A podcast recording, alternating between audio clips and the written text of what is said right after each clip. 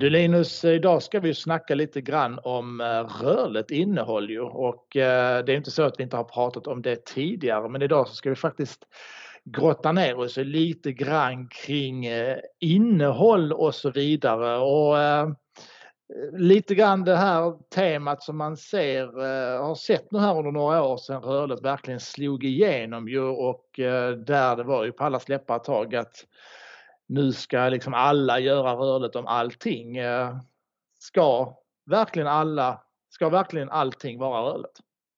Ja, precis, precis. Det var ju, jag tror den här eh, riktigt stora rörliga hypen var ju för några år sedan, kanske tre, fyra år sedan. Då, som du säger precis, att då det känns som att alla skulle, skulle jobba rörligt eh, på olika sätt. Men känner, det känns ändå som det har i viss mån, det är inte riktigt hypat längre. Däremot så kan man ju konstatera nu framförallt ja, i fjolåret och under det här året i och med, med eh, pandemin så har ju Alltså rörligt innehåll har ju exploderat i och med alla typer av ja, webbinars och onlinekonferenser och livesändningar som produceras eh, så att säga. Så att eh, ja, rörligt är väl här för att, för, att, eh, för att stanna helt enkelt. Men det vi tänkte snacka lite om idag, det är väl helt enkelt när ska man göra rörligt och när ska man kanske satsa på lite andra typer av, av, av innehåll och eh, kanaler? När ger den effekten helt enkelt? Ja, för jag, jag ska besvara min egen fråga så då ska man göra rörligt, ska allting vara rörligt? Nej, är ju då vår kontenta med det hela. Ja. Och det är det vi lite grann ska utveckla idag Eh, och ge lite konkreta tips ju på eh, vad som eh, vad man faktiskt ska rikta in sig, fokusera på när man jobbar rörligt och vad man ska så att säga lämna därhän. För att det är ju inget snack om att viss typ av, av innehåll lämpar sig absolut bäst i, i text och, och bild och kanske mm. i ren artikelform eller annat och så.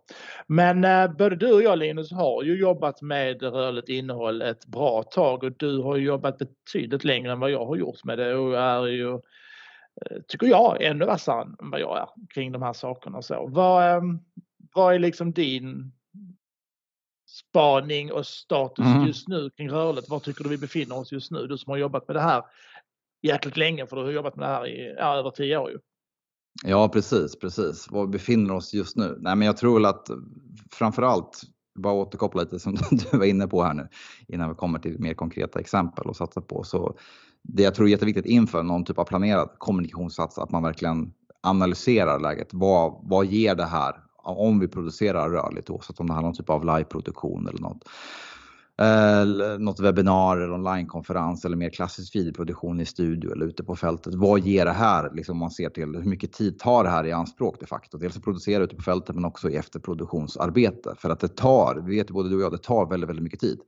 Och sen när man ser att det genererar lika mycket eh, eh, genomslag som, som kanske som en artikel. Då kanske man, ja men då är det, då kan man ta med sig det till nästa gång så att säga och kanske, ja, kanske satsa på den här typen av innehåll, så kanske satsa mer på, på, på någon typ av artikel eller någon enklare liksom copy för, för ett inlägg på, på sociala medier tänker jag.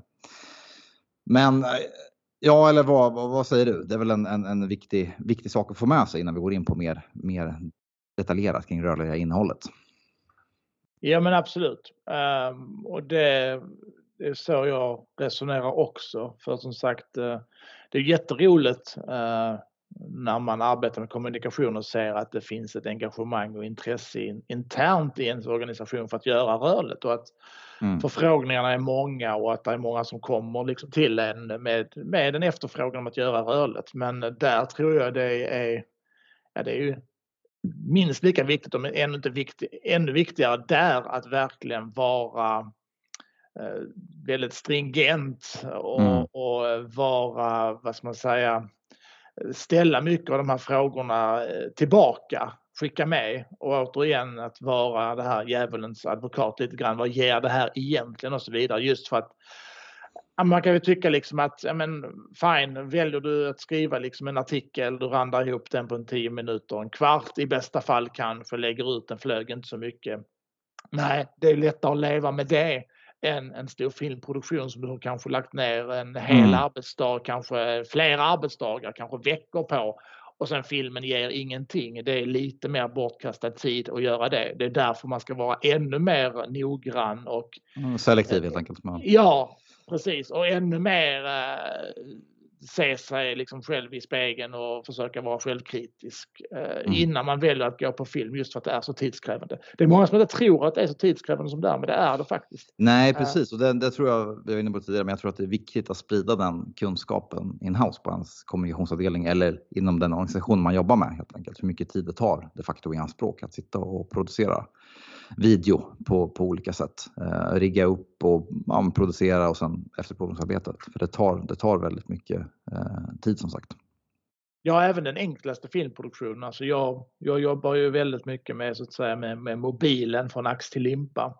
Mm. Vilket är väldigt, väldigt smidigt och spar väldigt mycket tid. Men, men det tar ändå rätt mycket tid Ja. eh, att, att göra. För att du har Det- just det här förberedelser, du har produktion och sen har du lika mycket tid för efterarbete och paketering. Eh, Precis. Och det handlar ofta om, det handlar också om väldigt stora filstorlekar helt enkelt på det här rörliga innehållet som blir speciellt nu när man filmar 4K eller 6K till och med. Det blir väldigt, väldigt stora filer som det ska renderas och det ska laddas upp och så här. Så det tar, det tar mycket tid allting. Ja, man mycket klippmaterial har man ju. Man eh, kan ju ha timmar av material som ska klippas ner till kanske Ja. bara några minuter. Och det, Mm. Och sen ska, det und- sen ska det undertextas också om man har det här tillgänglighetskravet på sig så att säga. Så det, det Precis. många, många led helt enkelt. Många led är det. Men Ja. som sagt återkopplat där till statusen då. Skulle du vilja beskriva den nu? Om vi Ja, liksom tänker lite Nej, jag- på var, var vi har varit någonstans och var vi är idag.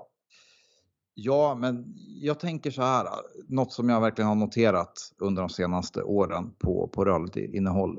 Lite personligt vad man själv uppskattar, men också vad man ser kanske som flyger lite mer om det inte pumpas in jättemycket pengar i marknadsföring så att säga. Det är att ja, men ge mer genuint, äkta, transparent eh, innehåll där människor blir mer mänskliga, alltså själva. Den typen av innehåll tycks uppskattas mer än det här extremt väldigt tillrättalagda, perfekta företagsfilmen eller organisationsfilmen på olika sätt. Det är helt, ja men allt är väldigt, väldigt slick och smooth och så här. Man kan ha en jättesnygg produktion men försök ändå, det är något jag alltid försöker tipsa om, att försök ändå, vad heter det, gör era liksom medverkande eh, mänskliga på olika sätt. Låt dem bjuda på sig själva. Det handlar inte om att de ska hålla på och köra någon liksom eh, stand-up framför kameran, inte det, men att försök, eh, ja, jag brukar säga det här, låt kameran rulla. Vet du vad jag menar? Vad jag? Exakt. Det Ja, men jag vet, det är jäkligt bra tips inför någon typ av produktion oavsett om du är ute på fältet och spelar in och gör någon reportage eller om du är i en studio och sådär. Innan du trycker på liksom räckknappen så att säga. Om man liksom säger, ja nu trycker jag på räck här och helt enkelt och nu, nu kör vi. Starta räck innan helt enkelt för du kommer få jättevärdefulla eh, klippbilder med dig och eh, på olika sätt som gör, ja men till exempel en person gör ordning sig inför någon typ av intervju. Man rättar till skjortan eller frisyren eller man miggar upp den här personen. Man kanske kan se någon klappa framför eh, filmen, du vet en klassisk filmklappa. Hela den här grejen eh, tänker jag eh, bidrar mycket. Och också om man kan liksom rama in produktionen också. Man kanske har en, en, om man jobbar med flera kameror, att man kan, kan se hur det ser ut i miljön som befinner oss bakom kamerorna. Sånt där, alltså, allt sånt där uppskattas av, av tittare och uppskattas av mig också när jag, när jag kikar på det. Den här podcasten är ett samarbete med Resumé.se, Sveriges ledande branschmedia för alla som arbetar inom media och kommunikation. Gå in på Resumé.se för att ta del av senaste nytt från dessa branscher. Mm. Och, och det ska man säga att den här metoden jobbar ju liksom, alltså det gör ju SVT och alla de stora produktionsbolagen också. Alltså det, det är ju inte sällan du ser till exempel i en stor Netflix-dokumentär att de jobbar ju precis på det sättet som du säger. Alltså de här Ja. genuina klippbilderna, det här lite bakom kulisserna grejen, att man får se liksom studion, man bygger på eh, eh, någon person och så vidare. Ja, Jag absolut. satt, här, jag satt häromdagen och såg någon, nu, nu är den, var den här dokumentären några år gammal men jag har inte sett den tidigare. Jag tror det var på, om det var på Netflix eller Simon vad det var, men eh, en dokumentär om, om Fifa, alltså fotbolls, eh, världsorganisationen fotboll där, och alla Fifa-skandaler kring det och Mm. hans Sepp Blatter och så. Mhm. Inför intervjun med Sepp Blatter gjorde de ju exakt det. De hade Ja. ju liksom en kamera som, som stod och rullade när han kom in liksom i den här lokalen där de skulle rigga upp och mygga på han. Ja. Och, och, så att så här Så- jobbar ju alla de stora produktionsbolagen också. Det. Ja, det är ju klassiskt. Man ser också Uppdrag granskning. Mm. Typ exempel på det också hur man jobbar. Och det tillför ju en, en dramatik och en transparens på ett eller annat sätt. Så tänk på den när ni ute och eh, filmar på olika sätt. Låt kameran rulla. Starta liksom innan den officiella inspelningen kör igång. För ni kommer få otroligt mycket värdefullt material eh, med er helt enkelt. Än att man bara har de här eh, helt perfekta slicka intervjuerna. Sen kan det vara absolut i vissa lägen om man gör något mer reklamfilm betonat så kan det ju vara mer, mer jag kanske satsar mer på ett, på ett slickt format så att säga. Men när det finns, när det är motiverat så, så försök att jobba med, med, med, med transparens där i den rörliga kommunikationen. Ta, ta oss med bakom kulisserna så att säga.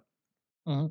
Ja men det gör jag också alltid och framförallt också när man ska ut och kanske för det, det gör ju för många kommunikatörer i uppdrag ju att man ska, ska göra rörligt på någon del i verksamheten eller, eller någon, någon enhet på företaget eller som jobbar med en viss sak att man ska, liksom, man ska visa upp det de gör.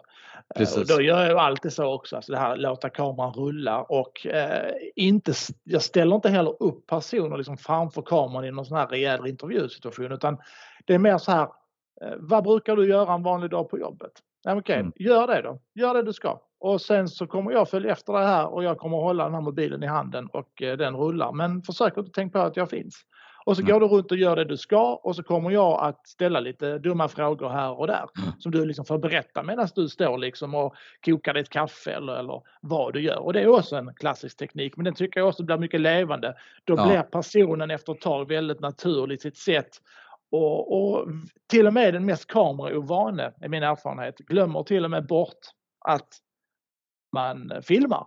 Ja. Att det blir en naturlig miljö. Det är ungefär som att jag kommer hem till dig på en fika eller jag ska göra hemma hos-reportage, vad du vill. Ja men gå runt i huset, gör någonting. Ja men sätt på lite kaffe, fixa lite fika här. Ja, så tar vi, snackar vi under tiden och så står jag här med min kamera och så pratar vi liksom. Och så kan man ju då klippa bort mina frågor och istället då klippa ihop det med vad personen svarar. Mm. Det är också ett jättebra sätt för att det blir mycket mer avslappnat också än att ställa folk liksom nu står du här liksom med mick och så tittar du på mig där och så rör du inte millimeter och så, så ställer jag liksom frågor, svar, frågor, svar. Det är ju liksom inte en intervju man ska göra på det sättet. Som kommunikatör är du ju inte reporter, journalist och ska liksom ha en ansvarsutkrävande intervju med någon som ska liksom ge ett fråga svar utan ska du producera ett innehåll så ska det ju liksom vara levande. Jag kan ju bara dra mig till minnes när vi en av de filmerna jag har gjort som har varit en av de mest framgångsrika och spridda och mest sedda. Det var ju när, vi, eh, när jag dokumenterade här under mitt under brinnande pandemi hur, eh, hur hemtjänsten eh, hade fått anpassa sin, sitt, sin arbetsdag utifrån corona med allt vad det innebär. Det var egentligen bara att ta rygg på en, en av de här undersköterskorna i personalen och bara hänga på henne hem till, på hennes runda. Och den filmen blev så himla spridd Mm. Eh, och fick ju så eh, gick, ja, blev viral. Jag är inte glad för att prata om virala grejer för jag tycker inte att det är ett självändamål. Men den här filmen blev det på någonting som liksom ändå, men det är ändå hemtjänsten man pratar om. Eh, går det att göra någonting viralt liksom på en, en, en, en dag med hemtjänsten? Ja, det går det att göra liksom om du just har den här den här närheten, att du får följa med och att det känns äkta och att det finns det här, precis som du sa, det här göttiga materialet, det här när någon råkar snubbla eller när någon råkar skratta eller när någon råkar tappa. Alltså det här som gör oss mänskliga hela tiden. Eh, det tror jag är viktigt. Jag brukar oftast använda mig av till exempel också när, om det är klart är rätt sammanhang, det ska ju vara, man ska känna att att det funkar, att det tillför någonting. Det kan ja. vara vilket innehåll som helst men om någon liksom tappar det och råkar liksom skratta till om det kanske är någon film som ska vara lite uppsluppen och trevlig och den ska vara lite, lite fart och fläng liksom. Det går inte att göra med film som ska ha mer allvarlig ton men då brukar jag ta, det är så här, alltså klassiska bloopers, att ta med det. Mm. Uh, för det ger också gör oss en person mänsklig och det har jag också jobbat med väldigt mycket tidigare mm. uh, faktiskt. Att uh, använd bloopermaterialet. Precis. Och men som du säger, Ja, men rätt mm. vid rätt tillfälle. Som sagt, mm. man får ju, där får man ju omdöme för, för situationen, vad det handlar om. Mm. Är, det mer, är det något du, oavsett vad, jag vet inte vad du har något bra exempel, men om man jobbar och ska rapportera någon mer, någon mer allvarlig händelse, eh, allvarlig nej, händelse, eh, då är det ju, nej men det kan ju vara, jag vet inte, kommunikatör på Socialstyrelsen och då uppdagas något hemskt. Då, då är det svårt att köra bloopers liksom på någon chef. chef som, så det är, det är ju omdöme för situationen helt enkelt, ja. vad, vad det handlar om. Men eh, ja, det är väl, det är väl en sån spaning. Liksom. Och det, spaning i sig är inte superny sådär, men man ser ju ändå att vi har snackat mycket om Youtube och så där. De som är stora på Youtube, de är ju väldigt transparenta i sin, sin kommunikation. Eh, och sen har de ett visst, ett visst maner, absolut, som går hem. Ett Youtube-baner som funkar. Men det är ju, man, man ser ju där att det är den här personliga touchen som, eh, som eh, fungerar bra helt enkelt. Ja, man skapar liksom en relation med sin publik någonstans. Eh, ja. gör man. Och att eh, det här är ju liksom klassiska metoder. Sen är en mm. viktig grej som jag också tycker, som jag gärna vill flika in, som är någonting jag tjatar om. För det, och det kan man ju också eh, ur en kommunikatörs perspektiv få till sig väldigt ofta då när man ska försöka att rigga och boka upp personer inför en inspelning typ. Så eh, framförallt de som kanske är lite, lite ovana vid mediet, vilket ju man får ändå säga de väldigt många är. Eh, det är lätt att tro att eh, folk, liksom det här med att stå framför en kamera, att det är någonting som var, var gemene person kan. Nej, det, det, det, de flesta är ju faktiskt väldigt, väldigt ovana vid det och tycker till och med att det är väldigt läskigt. Men eh, då kan man ju ofta få liksom någon sån här tillbaka. Men, hur blir det med manus då? Får jag se det innan eller skriver du ihop något manus innan? Och då sa jag alltid liksom att nej men alltså manus är för skådespelare och skådespelare det är ingen av oss. Vi ska inte mm. ha något manus utan vi ska bara köra och så ser vi vad det blir. Eh, det här ska handla om det här och det här. Man kan ju ändå ge liksom lite vad handlar det här om så att personen ändå kan förbereda liksom sina tankar kring det så att det inte liksom kommer mm. helt abrupt. Men Nej. manus, det är det värsta jag vet när man ser en film och man känner att det, det lyser med all önskvärd tydlighet att här är det personen som står och läser eller mm. som har pluggat in ett manus i huvudet för då blir det där, det blir robotiserat, automatiserat och det är liksom helt tvärt emot det här genuina, äkta som vi, vi pratade om precis. Nej precis, jag håller med dig där fullständigt. Och jag, jag tänker att eh, alltså det manus, alltså man kan ju ha ett manus med lite, i med lite, lite punkter som man ska prata om så att säga.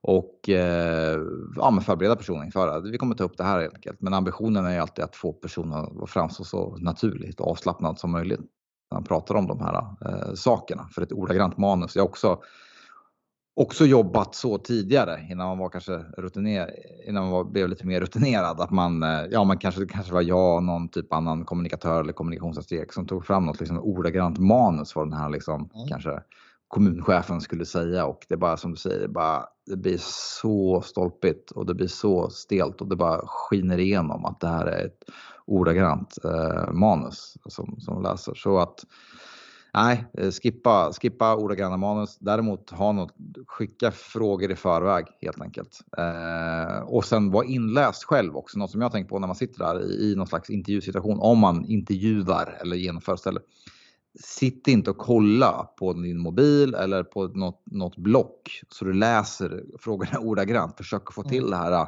naturliga samtalet och lyssna framförallt på vad personen säger så du kan få in lite sköna naturliga följdfrågor. För det är också så här, du vet, jag kommer ihåg när man var helt ny till exempel i journalistbranschen. Då var det så här, åh, man åkte ut och hade man skrivit ner tio frågor. Sen läste man typ fråga ett typ tog anteckningar så lyssnar man inte på vad personen sa liksom.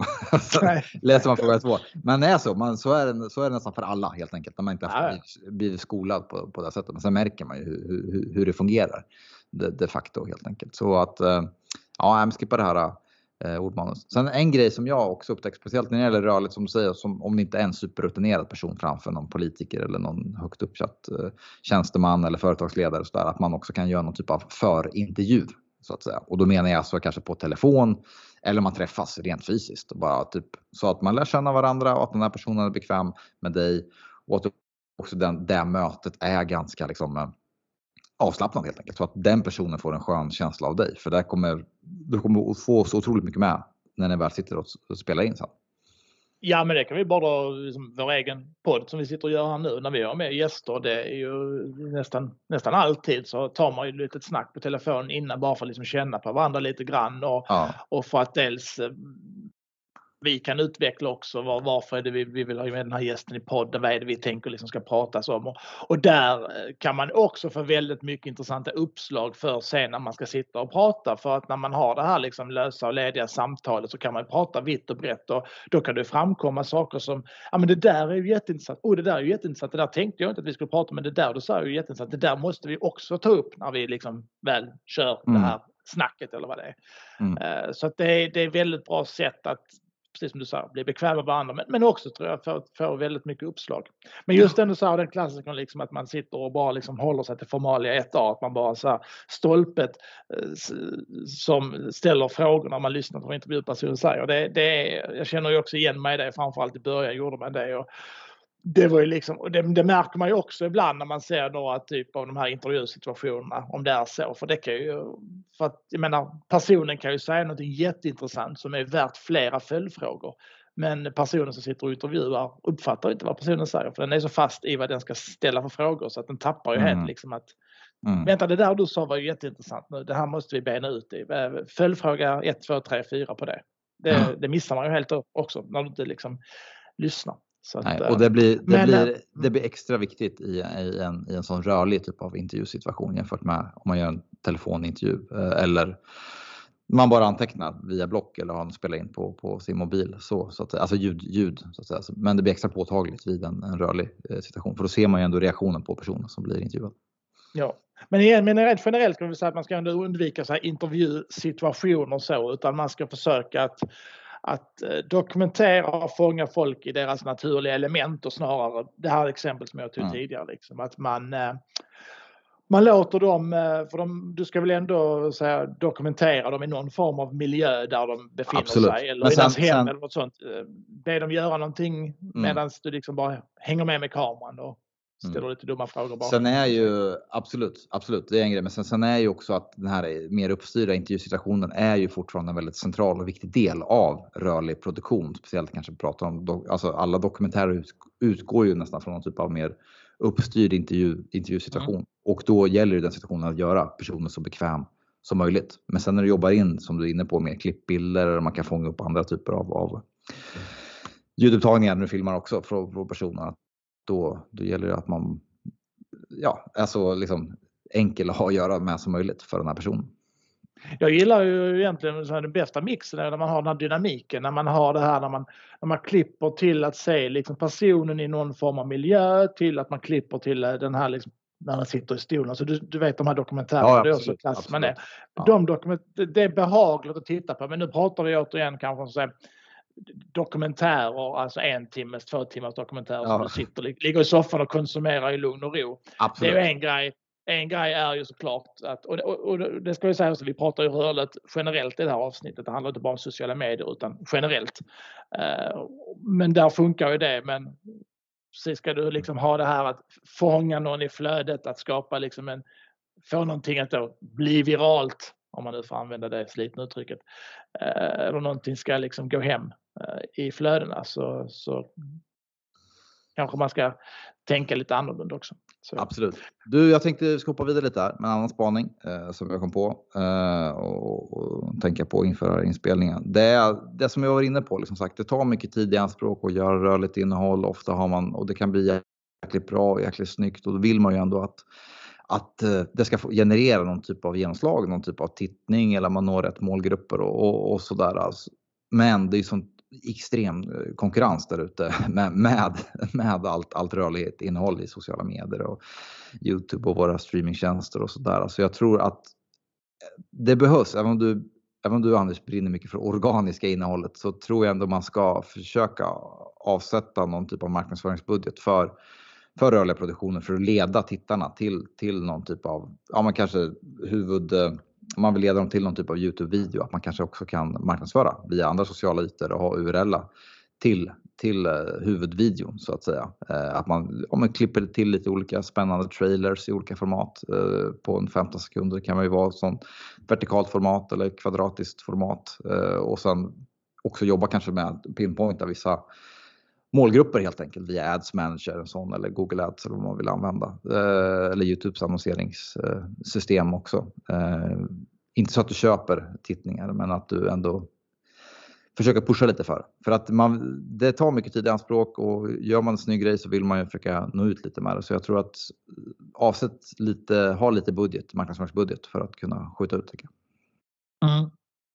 Jo, men, eh, men det är ju alltid klokt att eh, och um, vad ska man säga, det ena behöver inte utesluta det andra. Alltså det, det nej, nej, absolut. Och, och, och, till och med sånt som, och precis som du säger, alltså, och även sånt som kanske har gått väldigt bra organiskt. Det är ju inte heller fel att, att nej, nej, pusha ut det ännu mer. För att liksom, och, då, och då får du också ner kostnaderna.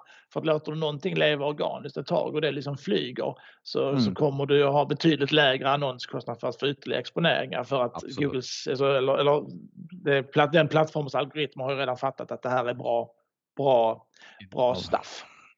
Verkligen. Verkligen. Uh, ja, men som säger, sen kan ju saker flyga jättemycket, men vi, som vi har pratat om tidigare, så det, man märker ju att uh, det är ju det är mycket tuffare idag. Jag menar, la man ut någon film på Facebook för fem år sedan, jag menar, det genererar ju mycket tittningar så att säga ja, uh, ja. På, jämfört med idag. Det är svårt att, svårt att nå ut organiskt upplever jag. Men, ja, sen, nej, kan man, sen, kan man, sen kan man få till de där hittarna, så är det men rent generellt. Ja, nej, men det är svårt. Det är allt svårare och svårare eh, och det är därför man behöver ompröva de sakerna. Och, och, eh, och återigen, det, det är ju liksom återigen, kopplat till liksom kommer vi tillbaka till det här liksom syfte och målgrupp och allting. Liksom. Jag menar visst eh, är, är, är syftet liksom maximal liksom spridning, eh, gå brett överallt och så. Ja visst, då är det ju en all idé att jobba organiskt och, och liksom mot det virala och så. Men, men har du väldigt specifika målgrupper och till och med vet var de finns och, och vet liksom vad de går igång på och så vidare, nej men då, då kan man ju vara mycket mer specifik eh, kring de här sakerna. Då behöver man ju inte liksom Eh, gå brett och jobba organiskt utan då kan du pinpointa dem mycket, mycket mer effektivare med att ha en, ha en budget bakom. Så att det, är, det är ju helt och hållet med men man, man får ju oftast intrycket då att, att väldigt många vill ju liksom bara jobba mot det här liksom virala och, och det här liksom lite narcissistiska som ju är en, en sjuka väldigt mycket i vårt, eh, vårt medielandskap idag. Ju, att eh, alla vill synas och höras hela tiden och bli liksom mm influencers och den, den nya Therese Lindgren eller vad det nu kan vara och så. Eh, mm. Det, och det, det blir rätt tröttsamt också när, när det är så. Och det är väl också därför som att flödet ser ut som det gör. Att vi exponeras ju för, för, äh, för fler saker än vad vi vill bli exponerade för. Och mm. det leder till en det får ju följdkonsekvenser till en, en väldig informationströtthet och lägre attention span och vad de nu vill och så vidare. Så, att, så är det ju. Men du, vi ska också bara avsluta lite grann med lite så praktiska detaljer för det är ju du ju äh, jäkligt vass på också Linus. Eh, du är ju, får jag kalla dig tekniknörd lite grann? Jo, men det är jag definitivt. jag skulle gärna kunna sitta här och gråta ner mig i olika objektiv och olika ND-filter och you name it liksom. Eh, sådär. Men ja, det kanske kommer i annat tillfälle. Eh, helt ja, det, är bra, det är en bra egenskap, det ska jag säga. Det är sagt med, med ett gott Ja, alltså grej, du, ja, men grejen är så här. Tips? Ja, men konkreta tips. Absolut, absolut. Och det är en spaning också, eh, tänker jag. Men en sak som jag noterar fortfarande nu 2022 som är inne nu när man ser rörligt innehåll som produceras av olika ja, men kanske inte produktionsbyråer så här, eller, men, ja, men mer in, in-house-avdelningar, det är att man satsar inte på så bra belysning, bra ljus när man kör. Och det, om det är något som jag verkligen har, har, uh, har lärt mig under årens lopp, det är att bra, bra ljus, det är verkligen nyckeln till, till, till, till snyggt och proffsigt eh, innehåll på, på, på olika sätt det är lätt att man när man börjar jobba med rörligt innehåll, man fokuserar mycket på, på kamera, på kamerahuset. Åh, vad har den här för liksom, funktion? Kan den filma 240 fps, alltså slow motion, eller liksom, kan den eh, eh, filma 8K, förstår du vad jag menar? Och sådär. Och så glömmer man bort den här eh, viktigaste aspekten som är ljus. För att du kan ha en ganska ordinär, tråkig kamera, men ljussätter du saker rätt så kommer du få en helt annan professionell eh, upplevelse. Så satsa på, på ljus och satsa på att köpa in. Eh, det behöver inte vara så jättedyrt. Man kan, alltså man kan köpa sådana här jag pratar om så här eh, lampor med tillhörande softboxes. Man kan köpa till exempel på, på Clas Olsson eller Kjell Company har för kanske någon, någon, få två stycken sådana för en tusenlapp. Någonting sånt. Det kommer ge en helt annan upplevelse när du till exempel gör, träffar, gör någon intervju. om det är så. Du bara riggar upp den där till höger om kameran och vinklar ner den en 45 graders vinkel. någonstans. sånt om du bara testar hur det kan. Vi att du filmar med mobilen och sen slår du på ett sånt ljus och sen stänger av det. kan du se i kameran vilken gigantisk skillnad det blir. Så satsa på att investera i några typer av, av eh, ljuskällor och gärna någon typ så här som jag är inne på, någon softboxkälla som, som sprider ut ljuset lite och gör personerna lite mer ja, men mer varmare och behagligt eh, ljus. Eh, så det, ja, satsa på, på lite bra ljuskällor. Mm.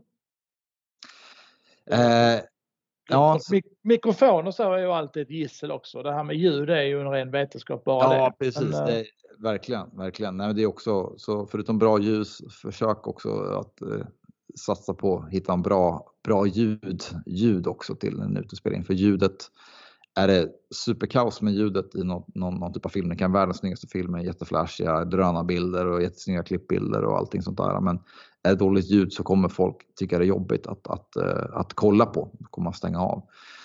Och ljud också, det är också en hel vetenskap och hel, hel, hel djungel där liksom på, på olika sätt. Men det finns, det finns väldigt bra tillgängliga olika typer av, av eh, myggor nu som har kommit. Jag vet inte om du känner till de här till exempel rödemyggorna som är väldigt enkla. Mm. Funkar både till mobil och sen till DSLR-kameror på olika sätt. Och det finns också att man kan ha två, man kan ha en mottagare och två sändare så du kan bygga upp två personer och eh, koppla in. Se bara till att ni har rätt typ av sladd för lite olika till DSLR och till, till mobil. Men det är bara att du trycker på en knapp helt enkelt så kan du ställa in två olika ljudreglage och fästa den här på tröjan. Och det är som en liten, som en liten vad ska man säga, fyrkantig eh, puck, håller på att säga. Ja, man kan väl säga.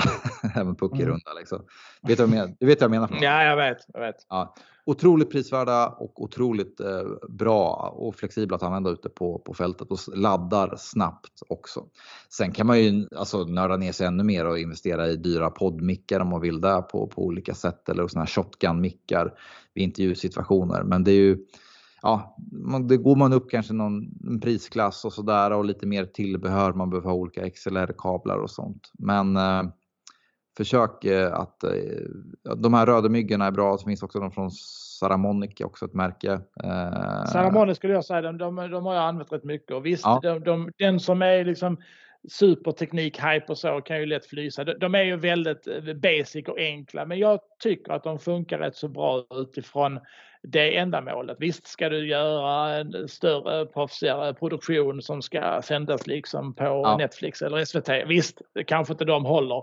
Ska du göra liksom eh, filmer för, för dina sociala mediekonton eller liksom, ja. ett större flöde av kanske kortare, min, några minuters filmer. Ja, de funkar utmärkt och de är ja. väldigt prisvärda. Precis och sen tänker jag också både kameror och mobiler. Det blir, alltså, du har ju, det blir bättre och bättre inbyggda eh, eh, mickar där också så att säga. Så har du en väldigt, det, alltså, det blir lite burkigare ljud så men har du en ganska liksom, en miljö som inte stör för mycket med byggjobb och vind och sånt där. Alltså, det, det, det kan funka också där så att säga. Att jobba med, med den tillhörande kameran.